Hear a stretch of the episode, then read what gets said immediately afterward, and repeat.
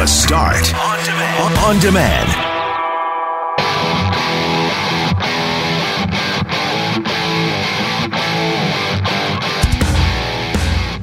Congratulations to Connor Hellebuyck of the Winnipeg Jets capturing the Vezina Trophy as the NHL's top goalie.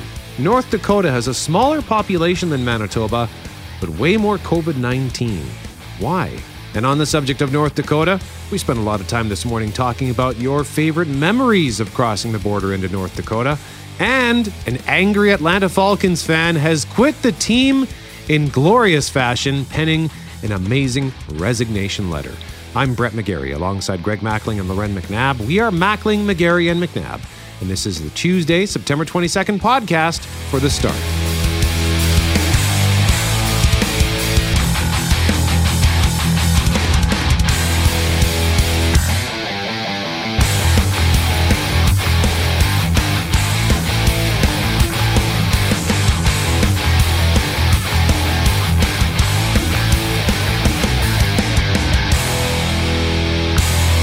Mackling, McGarry, and McNabb, thank you so much for joining us this morning on the start. Beautiful morning so far, depending on which forecast you look at. I mean, we just heard uh, Kayla talking about, you know, could be a breezy day. But uh, pick the best one. Which one looks the best? Well, do you ever do that? Because Oh, I yeah. got like 17 weather apps. Yeah. That's an exaggeration, but I have multiple weather apps, and I just went. I looked at the global forecast and Environment Canada, and I'm thinking I don't like these, so Yeah. I'm going to look at the Weather Network, and I'm going to look at AccuWeather, and uh, I'm going to go with the one I like the best. I guess it no. depends if, if you're trying to sell yourself on a trip to the golf course or to convince yourself today is a day to stay in bed. That is really all depends on what your ultimate uh, goal is in, in examining these different forecasts. no, you just keep shopping until you find the one that sort of fits just your mood. I like that. I'll take this app today, and you pretend the others are all false. Yeah. And tomorrow you'll wake up and do it all over again. Because the Weather Network tends to be the most apocalyptic when it comes to wind forecasts. uh, they will they'll often like over they'll often like aim for the the sky to, for the stars and the wind's going to be 70 kilometers an hour and it's not even close but today they've got it up to 30 but uh, global and environment canada have it south up to 50 so i'm i'm i'm hoping that our that our friends at global are incorrect Yes. well, you know, when you see 27 degrees on the first day of autumn, you have to be skeptical. There's a reason that Yeah. temperature is making its way to southern Manitoba, and typically it's on the heels or at the front of a southerly wind. So it was wind breezy yesterday it was awful. not a nice day yesterday, as warm as it was. It was not fun being outside, and especially if you were in a parking lot that isn't very well maintained.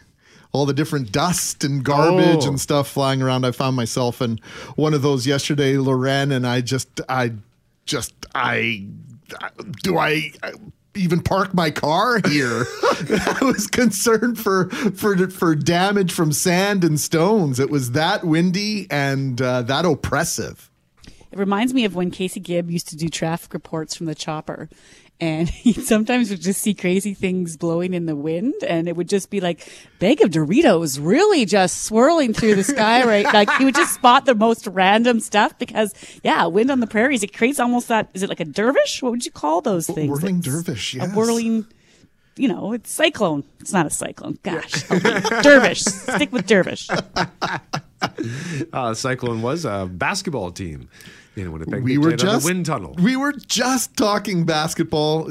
Uh, We start these conversations with uh, about six seconds before we have to come on the air. I was talking about the fact that there's a there's a professional basketball league in Canada, Loren, and they're looking at Winnipeg right now to add to the mix. And and Brett says, "Are they going to call them the Thunder?" and then Brett has to st- uh, give the temperature. So that.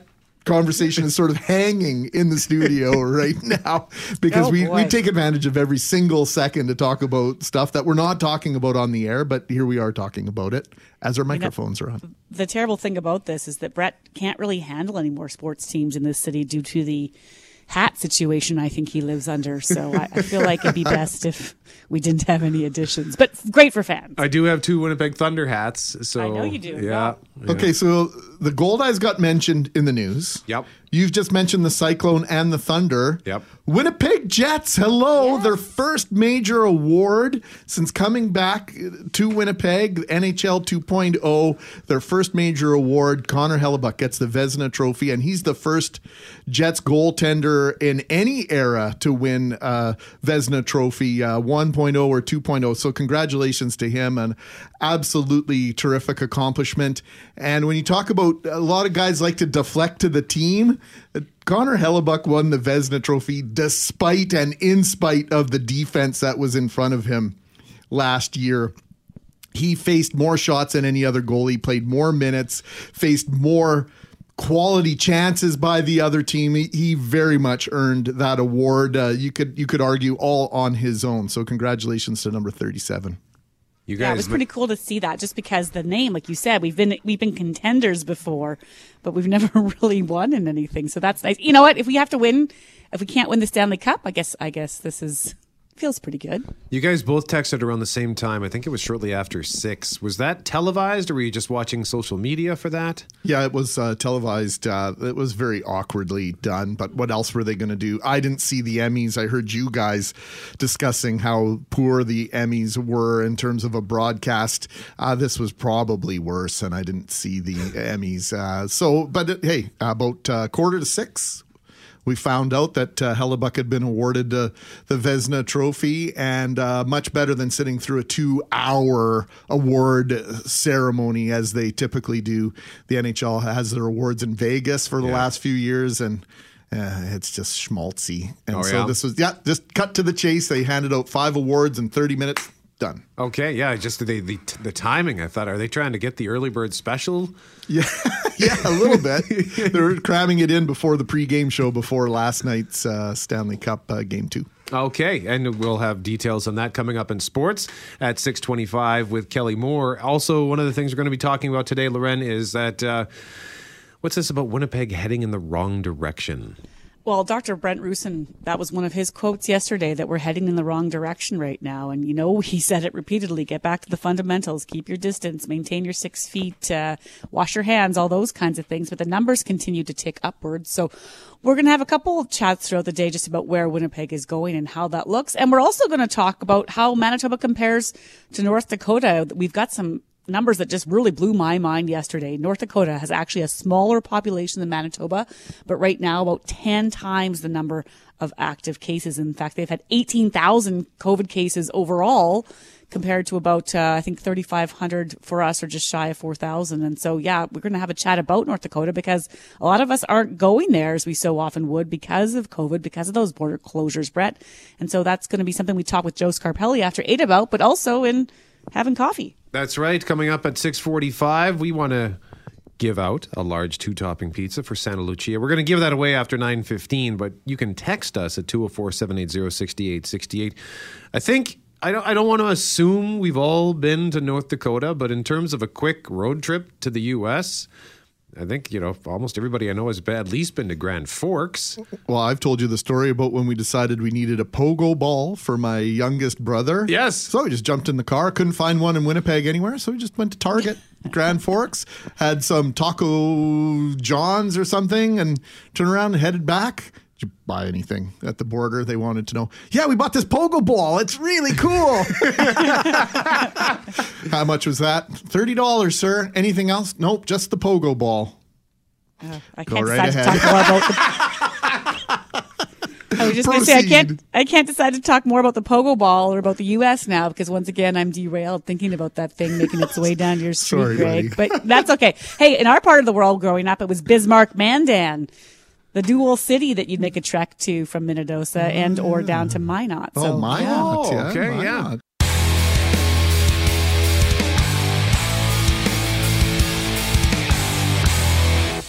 It's Mackling, McGarry, McNabb.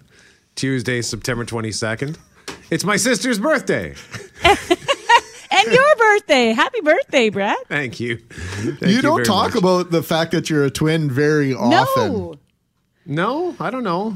It's it's one of those things that everyone always says you're a twin, and I I guess just because that's it's always been that way for me. So it's to me, it's just she's my sister. It's I don't know. I Well, guess it's neat. Happy birthday to your sister. Right on. I will. And to you too, buddy. Happy birthday. Are we sharing the number? Yeah, forty three. For the big four three. Yes. Yeah. We have to because it finally puts us back at the same age. I don't like the four months or three months when we're not. It's just too much opportunity to call me the oldest. I don't like it. I do remember uh, uh, when we first started working together. I think I suggested you were older than me, and you're like, by like four months. Come on. That's why I don't like it. So finally, you are in my company. Who's older between you and your sister? Because this is a big deal between my boys oh yeah. as to who's older. Who's older? Eleven minutes. She has. She's senior edge. by 11. Apparently, she came flying out. Like the doctor almost dropped her. So I surmise that I was in because we came out. I think six weeks early. Okay. So I suspect I was inside saying, "That's it. Let me out." You, you kicked her out. Yeah. Yeah. Yeah. Because uh, she was smaller than me when we were babies, and she's like a foot shorter than me now. Uh, so I suspect that I was in there just saying, "That's it. Let's go. Let's get out. I want some. I want a bacon cheeseburger. I'm hungry. I'm tired of this uh, inside this womb nonsense. Let's go." Now, my boys get this all the time, but do you do you ever get Yeah, I have a twin sister. Do you ever get the follow-up question, are you identical? Yes, all the time. Why? that is so funny. Like, did nobody take grade seven biology? Mm, There's one Miss- we're identical, Mr. but there's one large difference. My biology teacher, Mr. Stone, would be very upset with people's inability to understand the basics of an egg. But hey, thanks, guys. I appreciate it. Thanks, Fortier, for playing that tune. Uh, yeah, it's my birthday, and indeed, I will, will, of course, be golfing later, which is why I was looking at the various wind forecasts and shopping for wind forecast. so, hoping for a nice sunny day. No better gift to yourself, right? And Don has shared an incredible memory for North Dakota. Just want to quickly mention this before we get before we actually move from the snow to the ice. Uh, we are at, we're asking you to text us your North Dakota road trip memories for our next segment. And Don uh, says he t- was uh, in January '97. I was stranded in Pembina for three days by the snowstorm that later became the uh, flood of the century. I'll send a pic in a few minutes. And yeah, he's sent a picture here with trucks, semi trucks, just buried in snow. He says the wind packed the snow to the consistency of cement. So, boy, oh boy. I thought that storm was later, though. Wasn't that in April? The big one? The big blizzard? Yeah, it was April. I guess there was one in January as well. I wasn't living here at the time, so uh, I can't go by the memory bank. I apologize. You guys are on your own on this one. Okay, yeah. So maybe there was a storm down there that contributed to it, Loren? Well, there was a lot of snowfall that year, so I think the warnings were already. Um, they weren't high. I, th- I I believe actually there was a ma- there was major snow that year, but they thought they might be in the clear until that April snow event that sort of led to the storm of the century. But if you had experienced the storm at any point in that year, then you're going to have those memories of the flood. So yeah, that's um, the pictures are incredible, and I I bet you he's one of thousands of Manitobans who have been stranded on that highway at some point because like our drive south in Manitoba, you get to the wide open plains in North Dakota, and you know if there's a storm warning, your odds are that that highway might get shut down. So if you're ever heading south, you pretty much have to add in that asterisk. Should be back Monday, could be Tuesday, depending on how that all goes. Yeah, any point between November and May, you have to put that qualifier in for sure. Yeah, that's where you go. I should have bought a pickup truck and not a Honda Civic. that was exactly what I felt uh, one day when I got stuck at work and had to dig myself out on 930 Portage. Uh, but in the meantime, ah, I was wondering why you were playing this music earlier, Greg. It now makes sense. The dots have been connected because it was a hella good evening for Winnipeg Jet Connor Hellebuyck as he collected the first ever major NHL award for the Jets in their 2.0 incarnation. Well, you know, it's it's, it's great. Um, almost feels like getting a little bit of a monkey off my back after saying that, but um, now I really am looking forward to the next one, and the next one's going to be very glorious, and that's uh, winning a cup.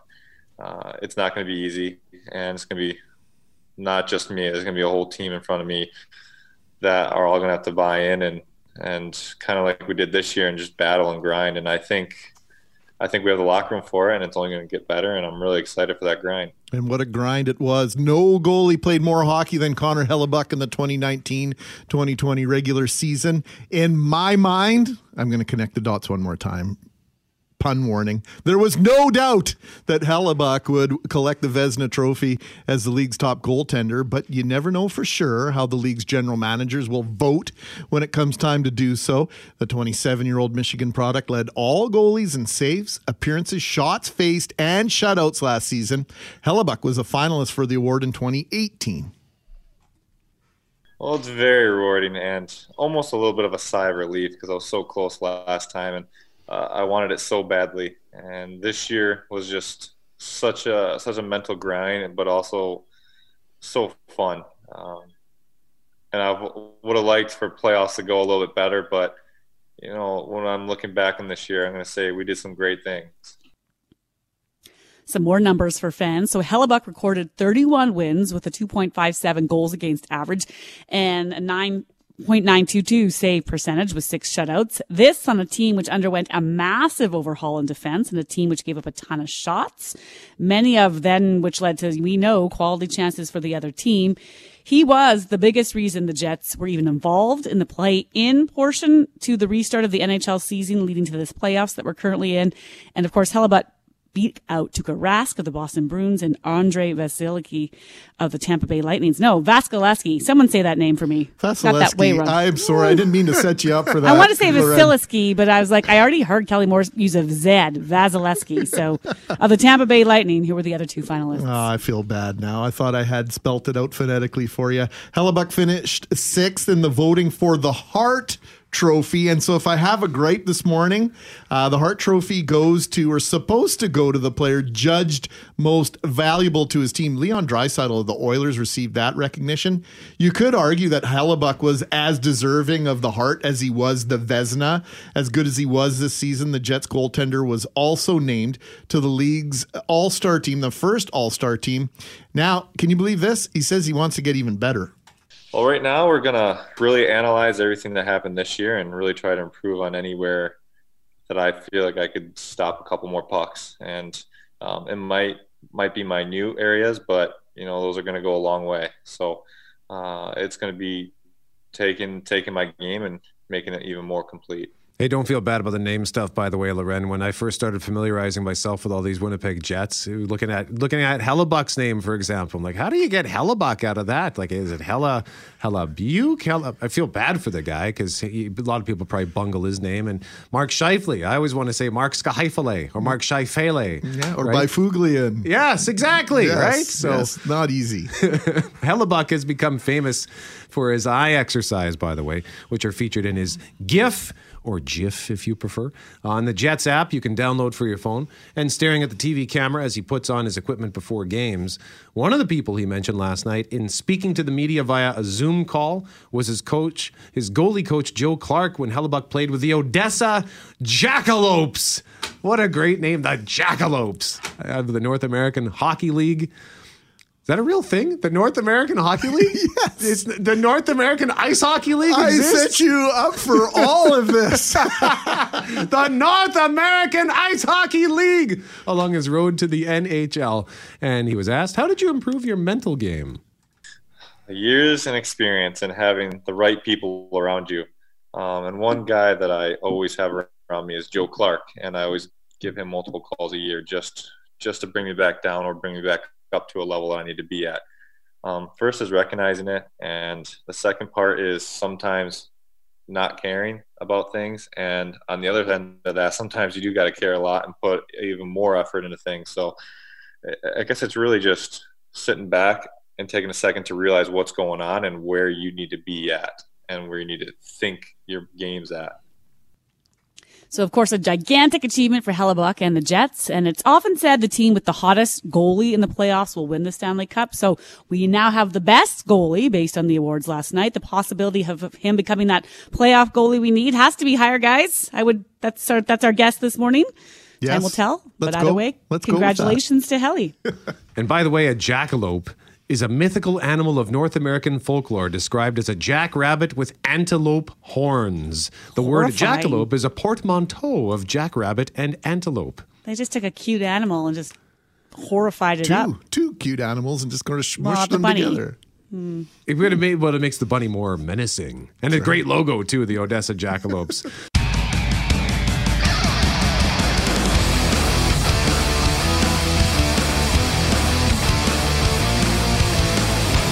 Mackling, McGarry, and McNabb are going to be talking a lot today about North Dakota. They're just south of us, but they've got a lot more COVID 19. Why is that? So we're going to get into that at 8.07. But since we're talking about North Dakota, I was just looking at Greg saying, is it safe to assume almost all of us have at least been to Grand Forks or somewhere across the border in North Dakota? So let's chat about North Dakota memories, regardless of how even the smallest memory, I think, can still be very significant. So let's go around the horn here. We've got producer Jeff Forte, Jeff Braun is here, Kelly Moore is here. Uh, Kelly, I know you're uh, you know you're from out west, but you've been here a long time in various uh, sort of pockets of years. Ever been to North Dakota? Oh yes, yeah. No, we used to go uh, down to Grand Forks and then uh, uh, to Fargo on on quite a frequent basis. I I remember it was very early on. It would have been probably I guess ninety five or ninety six or something like that. I know we uh, made a trip down to Grand Forks to do a little grad uh, shopping for our oldest daughter, and um, and then I remember also going down there the year after the flood. So I guess that would have been ninety eight and and seeing how high the water had come up uh, in the park there, it was uh, it, it was an eye opener to say the least. Wow.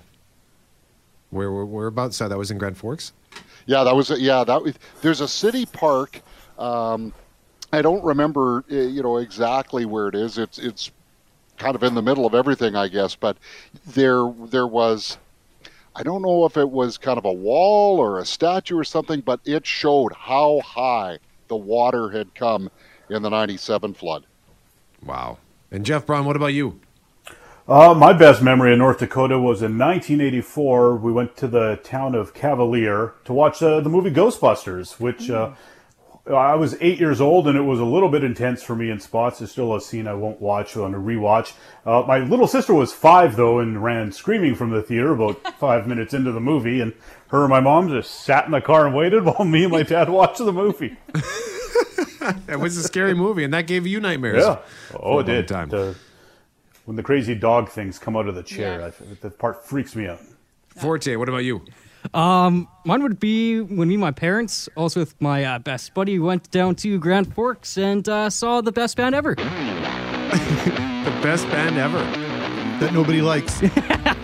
Okay, maybe not the best band ever, but uh, went and saw Nickelback, and actually I looked it up, and it looks like they played there on July 24th, 2007. Was that at the Alerus Center? That was Okay, that's probably that's a great spot for a. You've uh, seen a pretty big show there, haven't you, Greg? Yeah, that would probably be my best memory. Was uh, my mom's 50th birthday. I came home from Calgary. My brother Kevin came home from Vancouver. All the siblings together, along with my mom, we drove down to Grand Forks to see the Backstreet Boys, who were my baby sister's favorite band. And uh, we were short one ticket. I didn't have a tic- ticket technically, so my mom said, "Well, you go, you go with your brothers and your sister. I'll just enjoy a relaxing evening in the hotel." So uh, I went to see the Backstreet Boys with all my sibs in Grand Forks. The BSB, the Backstreet Boys. That would have been a good show. What about you, Loren? Well, living in Minnedosa, we used to actually go to Minot or Bismarck more because that was kind of due south for us. So, like Kelly said, lots of grad shopping. That's where I got my prom dress. But my big, my, my first time I think ever in Grand Forks was actually working for Global TV, and it made me realize, you know, we may have this line that just this imaginary line that divides us and we look a lot the same, but man, are we different because this first story I was sent down there for, you know how there was always kerfuffle, so to speak, about the spraying of malathion in Winnipeg by the fogging trucks. Yep. Well, Grand Forks's air base was using their Hercules to spray the city for mosquitoes. And I thought, uh huh. There is the difference between the U.S. and Canada. We're using trucks, and they were just dumping it by Carpet a bombing giant. the whole city. I think they and I still thought, do oh it. my gosh, yeah. So just it was a good example of you know what how we're so much the same and so very very different at the same time.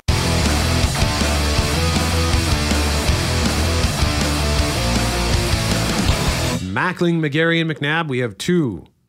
I what is What are we listening to here? This is Al- Alice Cooper, Feed My Frankenstein, but uh, has a whole intro on it, which I did not know.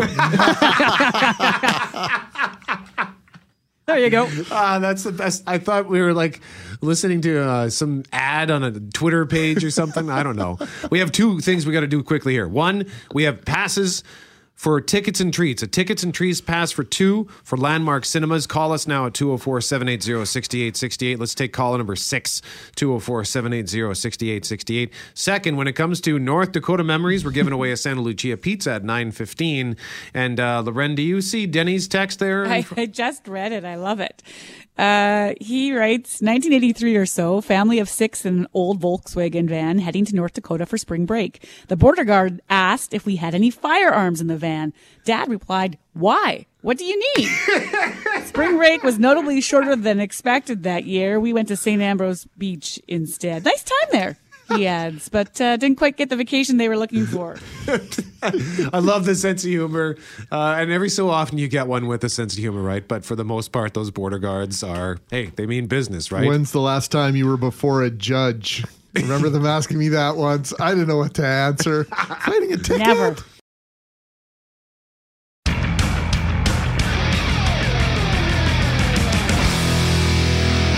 Listen to this text message from Dennis at 204 780 6868 on North Dakota Memories. On one trip to North Dakota, my best friend and I were new to GPS and Google Maps. we were at oh. Costco and wanted to go to another for some shopping. We put the address into Google Maps and we began to drive according to the instructions given to us. We drove for approximately 15 minutes only to end up back in the Costco parking lot we had just left. the store was across the lot from Costco. So I guess they wanted to go to another store. They drove 15 minutes, and then Dennis says, "If we had just looked around." It was the taxi driver app. That's right. Make sure you slow down at every before every green light in case it turns red. Uh, Dennis, thanks for that text at 204-780-6868. We're giving away a large two-topping Santa Lucia pizza based on your North Dakota memories just after 9:15, and we're talking about North Dakota this morning because we want to know anyone missing out on travel to the U- United States these days. Many Manitobans typically head to Grand Forks for back to school shopping, long weekends, and more. But none of that, Loren, has been happening over the past six months. Yeah, and if you're coming from Winnipeg, that trip to Grand Forks is just a couple of hours, maybe two and change. And while we might be close distance wise, we're really far apart when it comes to dealing with the coronavirus and the numbers we're seeing in these two locations. Joe Scarpelli from Global News has been looking at the data for us and joins us now. And Joe, it's really important to remind our listeners that North Dakota's population around 800,000 is much smaller than Manitoba's, but the case count is so very different. Morning, guys. Yeah, there's a big gap in cases. We're talking about about uh, 16,000 uh, 16,000 case gap since the beginning of uh, the pandemic. So here in Manitoba, as we're all familiar with, we've had just over 1,600 cases since the beginning of the pandemic. Uh, 363 of those are active. North Dakota had uh, has had more than 18,000 total cases since March. Uh, 3,200 of those, a little more than 3,200 of those cases are currently active. Now in North Dakota, the, they really saw those cases start rising in uh, in August, but then it uh, really took off uh, in September. There are, are a number of reasons for, for the spike in North Dakota, and I uh, spoke to the Vice President of Health Affairs and also the Chief Health Strategist for the states. His name is Dr. Joshua Wynne and I asked him why there is uh, they're dealing with uh, such an issue over there, and he said uh, there are a number of reasons. One of them, he says, is that the virus is just naturally making its way to the center of the country. He also said the state has been doing a lot more testing, and when you do more testing, you're obviously going to find more cases. They've had university students arriving on campus since August, and uh, they've been kind of a lot of these students have bringing the virus uh, into into North Dakota with them. But there is also one other major reason for this. Uh, Dr. Wynne had this to say. My fellow citizens probably let their guard down a little bit. We got lulled into a false sense of security, and I don't think all of us have been practicing the physical distancing hand washing, masks, and so forth, things that we know work. And we probably got a little careless. So I think if you put all of those factors together, you see a significant uptick. So, Joe, of all those reasons for the spike in North Dakota, which appears to be the largest factor? Well, you know, if you all, those reasons I mentioned, you have uh, uh, we're we're here in the center of the country too. School started back up here too. So a lot of the factors uh, we have here in Manitoba as well. So if you look at our curve uh, compared to North Dakota's curve, it's fairly similar. We started off slow in March and then saw the numbers pick up towards the end of summer. But the difference is that we're seeing maybe a couple dozen cases in a day, while they're getting anywhere from two to five hundred cases in a day. So the biggest reason for that major gap we're seeing is behavior, and that's according to Dr. Craig Jenne. He's an infectious diseases specialist at the University of Calgary. Here's what he had to say. There's nothing different about the actual infectious agent. There's nothing different about the virus. Um, we could argue that geography, temperature, everything else is about the same. So it has to be us. It has to be what we are doing in our everyday lives. And what we have seen from numbers across Canada, including one specifically looking at Manitoba, is that our citizens tend to follow public health guidelines fairly closely. Now, Dr. Jenne, who you just heard from, says uh, it's important that we don't become complacent here in Manitoba because all we have to do is just look south of the border to see the consequences. Are masks mandatory there? No, so the governor has dismissed that idea. I've read uh, several local news articles. Uh, that question appears to come up quite often in North Dakota, but uh, the governor there has so far dismissed that idea. Uh, there are some people who do want masks, but I did speak to a lot of people there who are saying that uh, if it were to become mandated, there would be quite a bit of a pushback towards towards the government if he were to mandate masks. Been, we're going to be talking to some businesses about just the challenges of cross-border travel, and, and New Flyer does business in Minnesota, Joe. So there's the the border issue. There's also a tourism issue. I can imagine we're missing out on tourists coming to Canada, but uh, they must be missing out on all the Canadians who typically flock south for back to school and fall shopping and all the rest this time of year.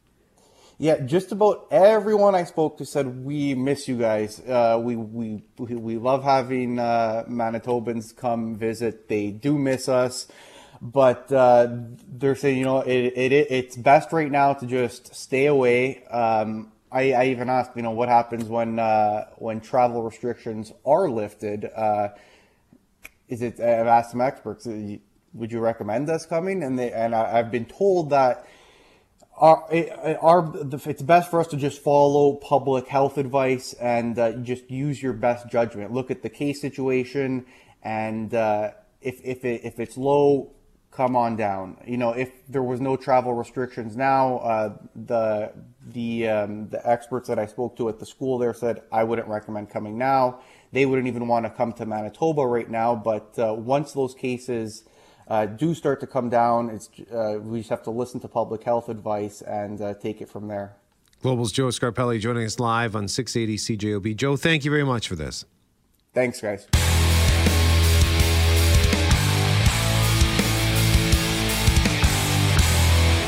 Mackling, McGarry, and McNabb, thank you very much for joining us this morning. In our next segment, we're going to talk to New Flyer about the challenges of doing business in the United States during a pandemic. We have a Santa Lucia pizza to give away after 9:15 based on your text messages of North Dakota memories and in fact, our question of the day, hot off the presses at cjob.com, brought to you by Mr. Furnace. Don't call them first, you'll see why. Call Mr. Furnace at 204-832-6243. Talking a lot about North Dakota this morning. What's your favorite reason to visit North Dakota? Is it shopping and dining, concerts and events, outdoors, maybe camping, or just passing through? Cast your vote cjob.com. We'll throw that up on Twitter as well at 680 CJOB. Um, but right now, we have to talk about what one very creative football fan, a frustrated football fan, has done with the Atlanta Falcons. So we were visiting with Jake Thomas of the Blue Bombers earlier on Breakfast with the Bombers. He's played for the football team for more time than any other current member of the roster. We asked him if maybe he was thinking about retiring. And he said, no, he says, uh, I'll think about it as I get closer to January, which is what I do every year.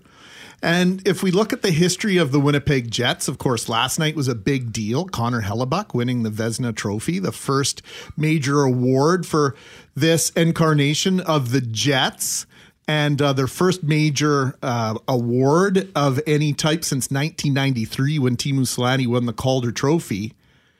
You would forgive some Winnipeg Jets fans if perhaps over the years they've thought about retiring as fans. Nine years back in the NHL, Yep. they have two series victories, but they did get to that Western Conference final and then 1.0 version of the Jets in 16 seasons, they won exactly two playoff series. Not exactly blow blow you away impressive. So this is something, and well, 29 years without a Grey Cup.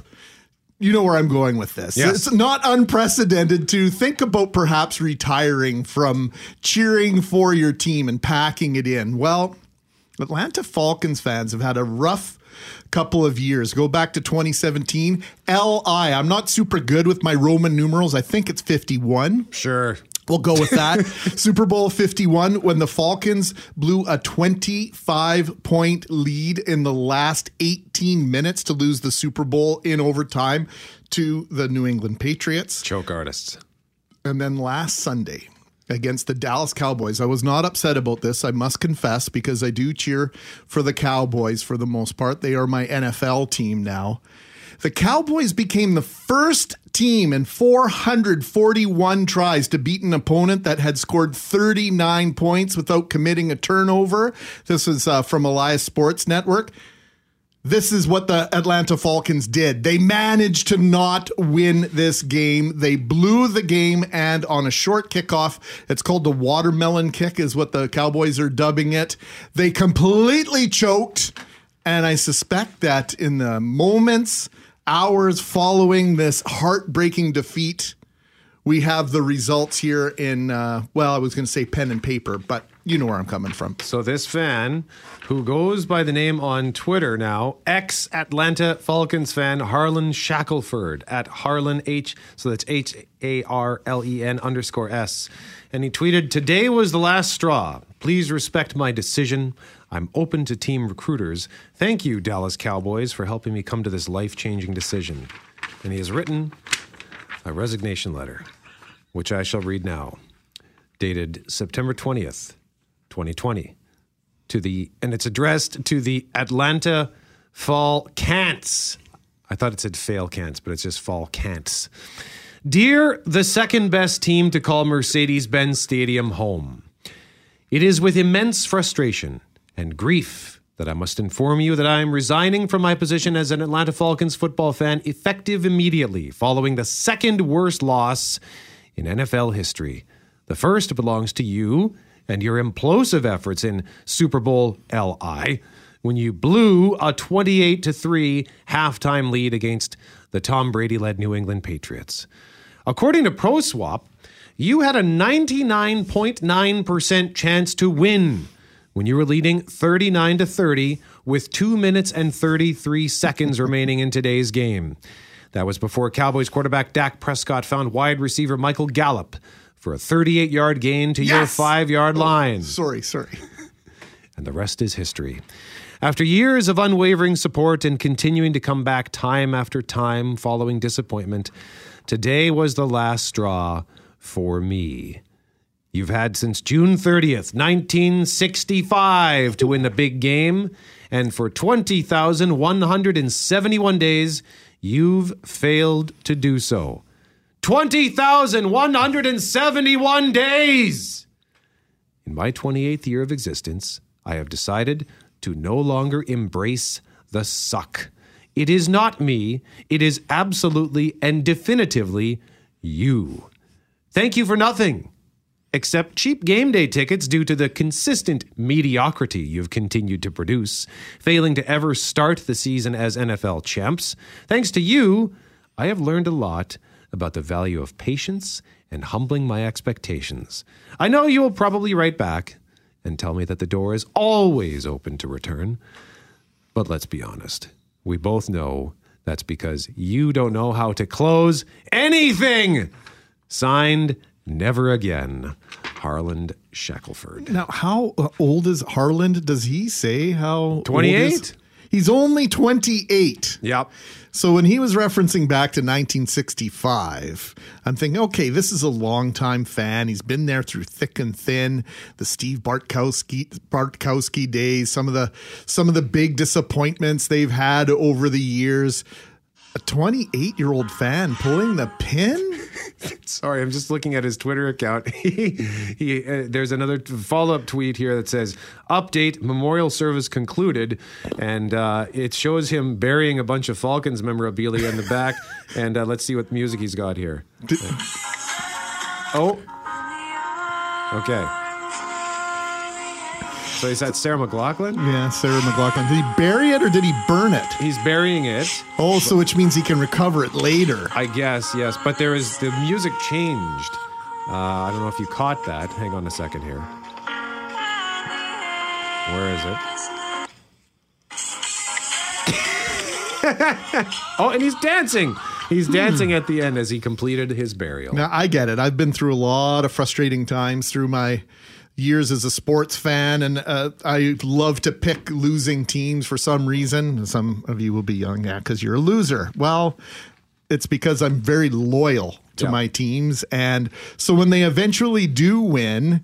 It is extremely rewarding. So getting on and off the bandwagon is not a ton of fun. Yep. I've just always decided to stay on the bandwagon.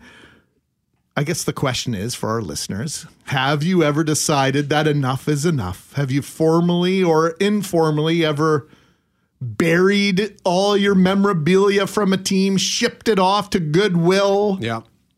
burnt it? You were a, I mean, you're a Cubs fan. Yes, sir. Since I was a well, since I was about thirteen, I was a Cubs fan. What was their stretch of futility? hundred four years or something Yeah. ridiculous like that? Yeah. Mm-hmm. And I, I never had. I was in when it came to basketball. That was always my big sport. I always liked the Los Angeles Lakers. They won tons of championships. Sure. But uh, my stretch of futility was not cheering for a specific team. It was cheering against one specific team, which we've discussed before. Michael Jordan and the Chicago Bulls.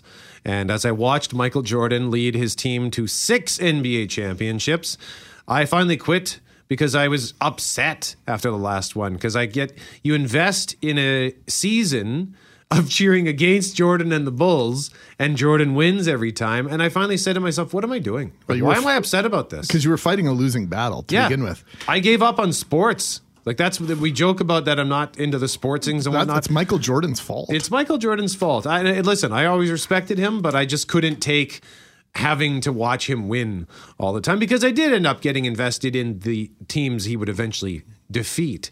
But uh, yeah, sports, the agony of defeat. Yep. It's a real thing. No question about it. We live and die with these teams uh, figuratively for the most part. Uh, it's a very interesting letter. I love the resignation, very creative. Less sympathetic because the guy's only 28 years old, though. I got I've got to say that. But that means he's been a Falcons fan for his entire life. That's a good point.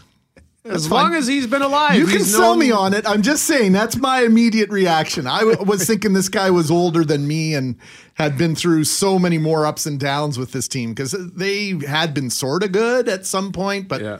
never really. Obviously, they can't make it to the top of the heap. And he also had to sit through sit in the Georgia Dome, I imagine, which is maybe the ugliest stadium that's ever been built. That's why they blew it up Good. real good. Good. Mackling, McGarry, and McNabb, thank you very much for joining us this morning on the start. And we want to continue our conversation now about North Dakota. We do have that pizza up for grabs in our next segment. We're giving away a large two topping pizza for Santa Lucia based on your text messages, your North Dakota memories. And when it comes to going to North Dakota, I think one of the reasons why a lot of people like to go is it's just a quick trip. You can actually answer the question of the day at cjob.com. What is your favorite reason to visit North Dakota? And your choices are shopping and dining, concerts and events, outdoors, camping, or just passing through. Question of the day brought to you by Mr. Furnace. Don't call them first. You'll see why. Call Mr. Furnace 204 832 6243. But yeah, I think that maybe part of the, the what makes it neat is that you drive two hours and you're outside of Canada. Yeah, you get a little bit of a break. What do they say? A change is as good as a rest. And you have better cell phone service probably than anywhere in Canada. Better highways. I remember it wasn't North Dakota, but it was Minnesota. So we went down like to the uh, like southeastern Manitoba, like we're right by Buffalo Point, and just a tiny little border crossing there. Super friendly uh, border uh, guard at you know to get us into the United States. I can't. Is it Warroad? That's right across the border, I think. And I have never seen my cell phone at full. Like a full five or six bars or whatever it was. like, what? Look at this signal I'm getting here. It was bulging in Yeah. the top right corner of your phone. what is going on here? Power overload. I didn't know what to do with it. Uh, so yeah, but it's cool to, to be able to cross the border and walk into a gas station and see all these different potato chips and stuff. It's just sort of neat. It's a different culture. We we like that. We dig it. The options uh, for dining out are a little bit different, and uh, of course, the alcohol is much cheaper, which I helps. was going to say why why have we not talk more about Happy Harry's when we were talking at 6:45 about Go right ahead, favorite American trips. I almost just said Happy Harry's and then shut off my mic. And so I was uh yeah, no, I mean it's cheaper for sure, the alcohol, the cell phone signal is better. Your dollar though, depending on your dollar can really hamper your shopping experience. And truthfully, I think I need someone to take me on a guided what to do and what to look for when in the States while shopping for the best deals because I've never really understood it. Like everybody else goes there and it always comes back with, you won't believe with what I, what I paid for this story, except for me. Like I don't have those stories ever because I don't, I don't, I don't seem to be going to the right places. My mom was a master at that stuff. She Yeah? her and her friends, the, the the Twisted Sisters baseball team, they'd head down to the states and they'd go on a shopping trip and and uh, whoop it up. But uh, I always found that that uh, shoes were cheaper in the states. I've gotten some amazing deals on shoes. Um, for me, my the, the the memory that I have, and part of when we set up this conversation was like, doesn't matter how small the memory might seem at first. Like we said to Forte, "Hey, you ever been to Grand For- or to North Dakota?" He's like, "Yeah." You got any memories? No. Like not a single memory, Jeff Forte. Well, I went to see Nickelback at the, and we're like, "That's pretty cool, man." You saw It was Nickel- pretty cool. Yeah. The best band ever. we just went to see to the Alerus Center, which is a huge arena slash stadium, and saw Nickelback. And say what you will about Nickelback, they're a great Canadian band, okay, and they've done very well for themselves and good a in reason. concert, from what I understand. But uh, I, yeah, oh, I'm- I have a friend. Sidebar: I have a buddy who used to like in the early to mid '90s used to try to drag me to the pyramid all the time. You got to come see this band, Nickelback. They're awesome. And they'd play bands or places like the Pyramid and the Junkyard. Anyway, but I think when I was uh, so when losing my religion by REM was a big song, and I'm just looking that up here. My religion song. I think that was 1991. Um, Oh come on, Google. Oh, not, yeah, 1991. It came out in 91. So we drove drove down to Grand Forks in the summer, just for the day. And I remember buying the album that contained that song, "Out of Time," on cassette uh, somewhere in Columbia Mall. And I don't know, we were down there for just a few hours. I bought a tape, and my sister bought something. I guess my dad picked up himself up something, and then we came back. It was just a quick day trip. But the real kicker was the border. On the way back, there was a strike. So it took like three hours to get across the border. There were cars overheating all around us. We had to turn our car off and stand outside because it was stifling inside the car. And by the time like uh, we got close, to, even close to the border, it was darkness. So at least it was a bit cooler because there was no sunlight. So it was there was nothing really spectacular about that particular trip. But I remember, I still remember getting the tape, and I remember standing in line and watching cars overheat around us, and it's kind of a neat little memory. There's something almost anticlimactic about crossing the border. I don't know if you guys can remember the first time you did it, but now as a parent with kids, like, you know, you felt like we're going to go to the States, we're going to America. And then you cross that like imaginary line and you're in the States. They're like, where are we? We're like, United States. Looks just like Canada. Yep. They're so I, like, I don't know. I still find it stressful crossing the border. I always Oh, have to yeah. make sure everybody have your sunglasses off, take your hats off, roll down all the windows when we get to be be don't be overly friendly, but don't be grumpy and all the different things that you think are going to tip them off into thinking that oh yeah, we need to uh, question these people more, right? You, you have all these different strategies. You get close to the border, it's like you, you, you can't talk about anything. They might be listening You know, like you just all the different things that go through your head. And then coming back, I think is even worse because even if you haven't spent over your limit. You question your math. Did I say that right? Do they want to know Canadian or US dollars?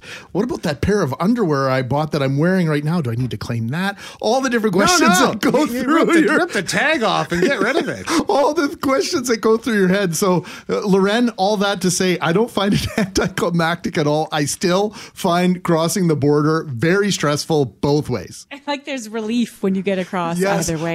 you would hate traveling with me because my husband pretty much every time we cross, w- as soon as it's over, kind of looks at me and is like, "What is the matter with you?" Like I lean in, I'm kind of looking at the guy weird, and I'm looking back at my kids, and I'm fidgeting, and I'm answering too many questions, and I'm that person. I think I told you guys trying to get into the states once when I was flying. He said, uh, "Do you have anything to declare?" And I said, "I had an egg for breakfast," and he's like, "I don't care what you ate. Like, is anything on you?" I get super nervous, so I hear you. You would hate traveling with me. Have you ever been pulled over?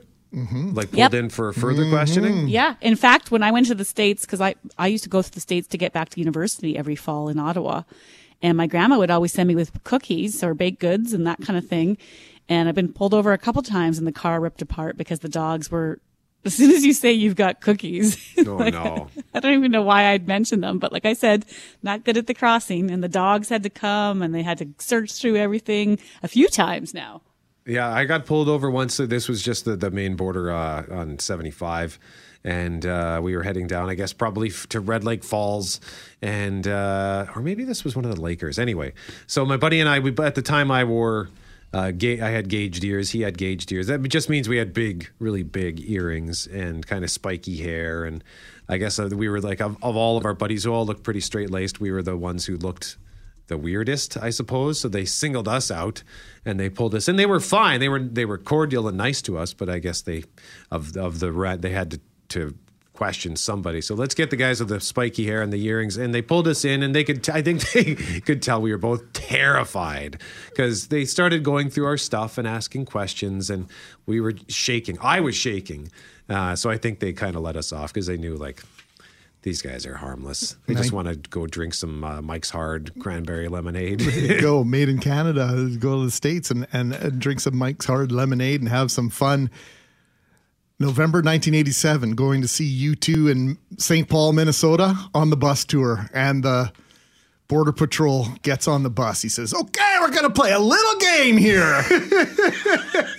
and the questions come about who has tried this, who has done that.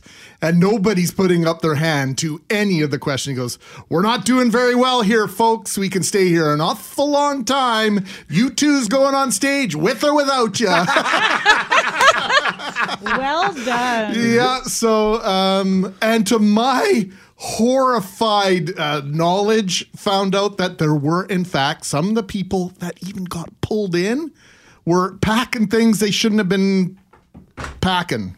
Really? Yes. It's like you could have ruined it for all of us, you idiots. Oh, and they still got through. We still got through. Oh man, I actually just one one more quick thing. I remember crossing the border in Windsor, Ontario. That's the busiest crossing in Canada. Like Mm-hmm. Did you do the tunnel?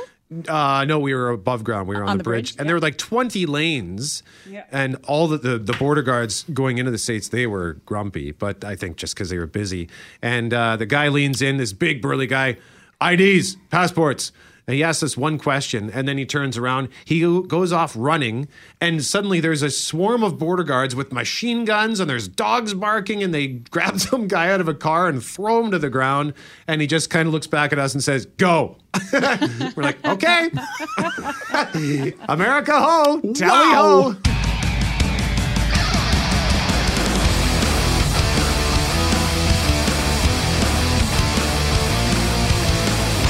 When it comes to North Dakota memories, we got so many great text messages at 204 780 6868. But here is our winner of the large two topping pizza from Santa Lucia, and it reads as follows When I turned 16 in 1988, I bought a bright orange 1979 Dodge Aspen RT. One of the first things I decided to do with my newfound freedom was to make a trip to Grand Forks by myself. Can't imagine my kids trying this now. It was much easier to cross the border back then, and I didn't even get a bunch of questions. When I arrived in Grand Forks, I was not even sure where anything was, so I drove to where I thought the mall was. I noticed a large truck really close behind me, and the first thing I thought of was, did I cut him off somewhere? I decided to make a bunch of turns to try to lose him, but no matter which way I went, he stayed behind me. I thought to myself that if this guy was going to do anything, I should go to a place that had a lot of people. After driving around all over the place, I finally found the mall, decided to park and make a quick run to the mall entrance. As I got out of the car and started my way to the door, I looked behind me, and this huge man had also parked and was now coming towards me. He started to yell to get my attention, and I thought, this is where I die. Since there were other people close, I turned to face him. He proceeds to ask me what size engine my car had and if it was for sale. My heart had never pounded so much. Anyway, my car did not have the engine he was looking for, and he turned and walked away. I will never forget that day in Grand Forks. After that incident, I went straight home. I didn't even go into the mall. I would too. Oh my lord. That's John, good. Great story, John. Congratulations. We'll be in touch to get you some pizza. Hey, thanks for listening to the Start Podcast. We are available on Apple Podcast, Google Podcast, wherever you find your favorite podcasts. Subscribe now and never miss an episode. And if you like what you hear, rate the show, tell us what you think. And hey, even tell a friend about the podcast. Be sure to follow us on Twitter and Instagram.